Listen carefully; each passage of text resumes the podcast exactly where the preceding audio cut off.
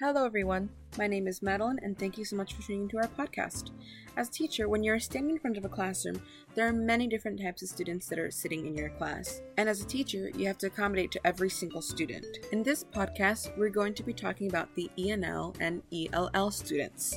ENL stands for English New Language and ELL means English Language Learners.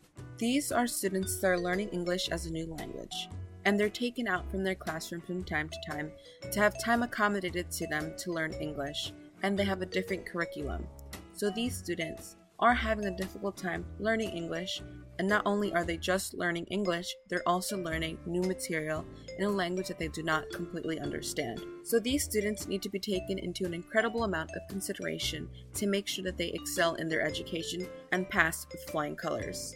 In this podcast, we're going to talk about a science classroom, an English classroom, and a history classroom.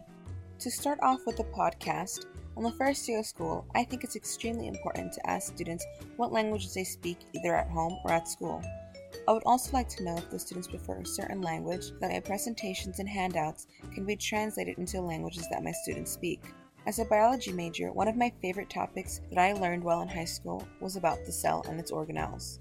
On the first day of the topic being introduced, I think it would be very important to have images and pictures all around the classroom, and underneath all the images I would have labels, and each label would read the terminology in English and in any other language that my students speak. Not only will I have these images all around the classroom, this will be helpful to students because they'll be able to put a name to an image. This will also help students that are more visual learners, and will help them pick up the topic more easily. And because these images are present all around the classroom, if a student's mind begins to wander, their eyes might land on the picture placed around the room, hopefully helping them committing this new terminology to memory. When introducing new vocabulary words, I think it's very important that the students dissect the word. Have the students find out what the root word is and where it originated from. For example, most scientific words have Latin roots, so the students can figure out what the Latin root is and what it means. This will help students, especially those of Spanish-speaking countries, feel represented. While introducing students to the new terminology, pronounce it very slowly so that all students can understand. However, when the student is using the new terminology and mispronounce the word, do not make them feel less than by correcting their pronunciation. Make sure that all students feel welcome and safe in your classroom, knowing that their culture and language will not be belittled. There is no correct way of pronouncing a word. Each and every student has their own unique way of pronouncing something, and let's embrace that. When presenting your lesson, try to incorporate the different ways to say the new vocabulary words in the languages that your students speak. I feel as though it will bring your students a sense of comfort hearing their home language at school. For example, when you're teaching about cells and organelles, you can say, "These are the organelles of the cells," and right after, you can say, "Aquí están los orgánulos de la célula." After every new vocabulary word said in English, you can repeat it in the home languages that your students speak, and you can possibly have your own students say the word in their own language so that their peers can learn as well. When students are working on classwork, create groups. These groups should be composed of students who are new language learners and students who speak their native language, as well as English. This will be beneficial to both parties because the student who's helping the English new learner can make sure that they themselves understand the topic at hand, while the English new learner is getting information to them by a peer, and sometimes students can relate to one another much better than a teacher can to students. Thank you so much for listening to the science part of the podcast. Now, it's time to pass on the microphone to Alex Blage and Catherine, who will talk about helping ENL students in an English classroom. Hi, my name is Alex, and today I'm going to talk to you about the strategies we can use in an English classroom to better help our students learn. So the first thing that I think is really good is visual work, drawing out scenes from the books you're reading. One thing that I think is really cool are classics that get turned into graphic novels. I know for me personally, I had to read a bunch of Edgar Allan Poe short stories and poems in a graphic novel format, and it definitely helped me understand what was happening and understand more of the metaphors, because you have this sort of scenery that you can look at, and it definitely helps you comprehend all the intricacies of the writing more.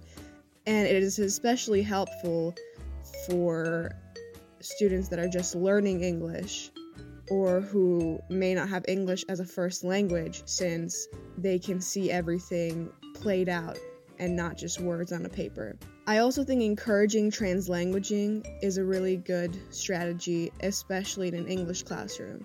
This way, you can allow the students to connect to the writing with their own languages. It would really help them grasp the material better, and it'll help other students learn as well, because they can learn this language that this student is more comfortable with, and it would really help with the overall atmosphere in the classroom. Along with translanguaging, I think that it's very important to allow for a student to process what they want to say before they speak. So you have to allow for that awkward silence after you ask a question, especially to students whose first language is not English. I know, as someone who is bilingual and has parents who are immigrants, they often need a little more time to answer my questions because they are translating what I said in English into their language, which is Romanian. And I know I do that with friends as well sometimes, because my first language is also Romanian. So if someone is talking to me in English, while I did grow up here and while I can better understand English than my parents, there are some times when I just need a little more time to process things. And even with students whose first language is English, it is still hard sometimes to answer questions right away. I know from me personally, I have an auditory processing disorder, and it is very hard for me to understand sentences right away, and I do need a little bit of time to process what someone has said before I answer. So definitely allow for that awkward silence. It helps greatly, and it definitely takes away some of the anxiety that students have when they're asked a question, if they know that they're allowed that time to think about their answer and to properly form it in their head before they say it out loud. And lastly, I think that teaching vocabulary words before starting a new book is a really useful strategy. I know in high school, this is definitely something that helped me a lot. We had to memorize vocabulary words that would be present in the literature that we were reading at the time, and it definitely helped me a lot while reading the actual book, because I didn't have to spend more mental energy figuring out what those words meant, rather than focusing on the plot or the setting or the characters. I could just know the words and keep going on with the book. And again, as with everything else on this list, it is definitely helpful to students whose first language is not English, because they don't have to worry about not knowing what a word is.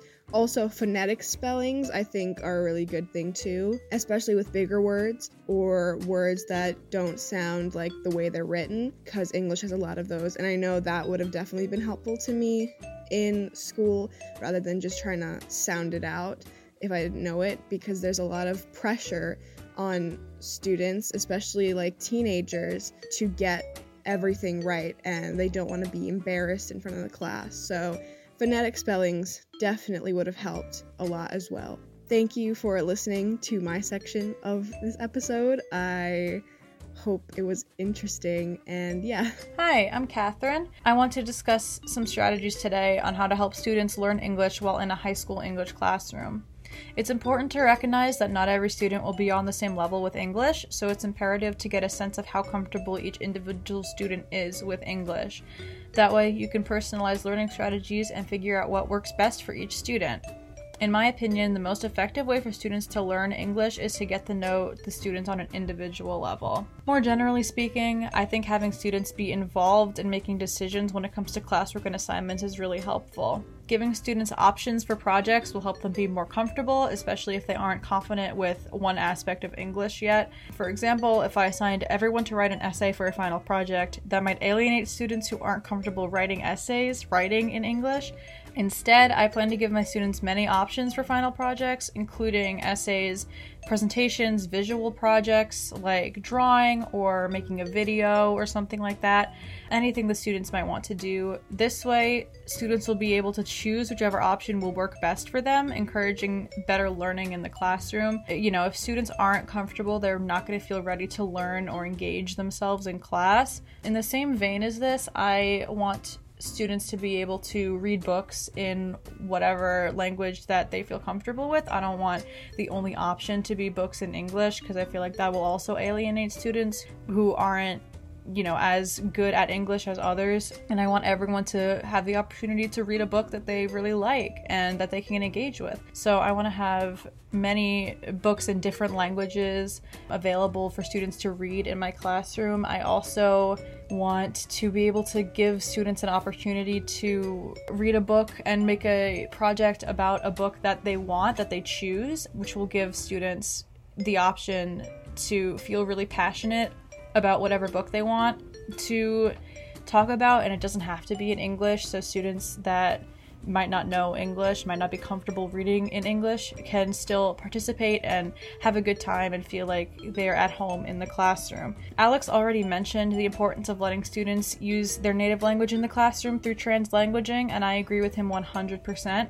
In the same vein, letting students sit with other students that share their same language will help them feel more comfortable in learning English. They'll be able to practice English while not feeling trapped by not understanding things around them. They'll be able to ask each other questions and answer their questions in English or in whatever language they're most comfortable with. You know, this will make them more comfortable asking questions with each other. If they have, you know, questions, like, they'll be able to help each other. Encouraging students to help each other will also make them more familiar with their peers, with their classmates, which will create a sense of camaraderie and support in the classroom.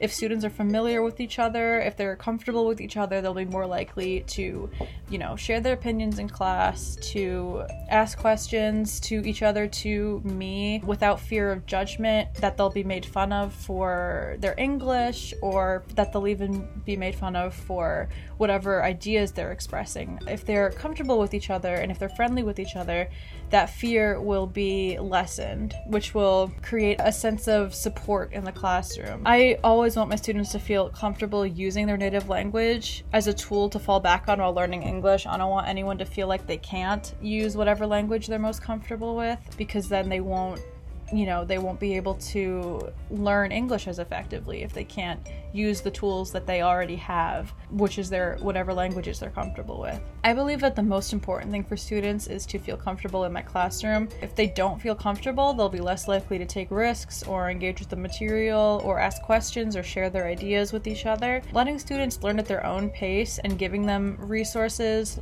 like letting them choose whatever projects they want to do, or having multiple languages available in books in my classroom, will help them not feel intimidated in trying to learn English, because learning English shouldn't be intimidating. It should be fun, and I want my students to be able to find the fun in learning English and not be scared. Hey, my name is Alex Mosley. I am a sociology major at Adelphi University. In the future, I plan to be a history teacher. So with that being said, I will be covering the history portion, different strategies on how to teach English new language learners and English language learners in the classroom. First and foremost, I think, you know, when dealing with ELL students and ENL students, it is very important to first take a step in their shoes, to realize how difficult it is to comprehend history in general. And then on top of that, if you add on, you know, not being familiar with the country, not being familiar with English, I think it compounds the situation even more. What I've noticed in you know, school systems is that history is taught by memorizing and masterizing events that happened from the beginning of the time to present. With ELL students, I don't think that is the proper way to teach history. I feel like what you want to do is to worry about them receiving the most important parts of the content first, and, you know, focusing on that. In other words, you want them to have the knowledge of a citizen rather than the knowledge of a U.S. historian, which that's how school systems, you know, try to teach it nowadays. A method that I found to be, you know, very productive is teaching in reverse chronological order. What this allows us teachers to do is to teach the most recent events that relate to our contemporary issues and ideas first, and making that the main priority in our teachings. After we teach the most recent events and issues, then we could dig into the past a little bit if it gets to that point. When we teach the more past events in history, the teaching points will be more selective, and mostly only the most significant or the must-know chunks will be taught. For ELL students, this has proven to work because they may have a little prior knowledge of some of the recent events that have happened, so this may spark a relatableness factor and have them want to actually learn about it more. It can also help them when we dig deeper into the past content, because they will be able to develop judgment and hindsight thinking. The second point that I found was when teaching ELLs, we should be culturally inclusive. When delivering presentations and assignments, it will create an environment where cultural diversity is celebrated, and it will create an atmosphere where students are engaged because their country is talked about in the teachings. For the third point, I also think that scaffolding is incredibly important. Being able to teach the content in chunks allows for us to really take the time to make sure English language learners understand what is being taught within the chunks. Also making sure that we use, outside tools to help the students put memory and context to the content that they are learning. Some examples may be, having students view certain pictures in relation to the content that they're learning, because it allows them to associate and make sense out of the content, which will ultimately help them learn it. Through all of those examples, the main idea I would say coming from that is, to not change the teaching content, but to change the way it is being presented.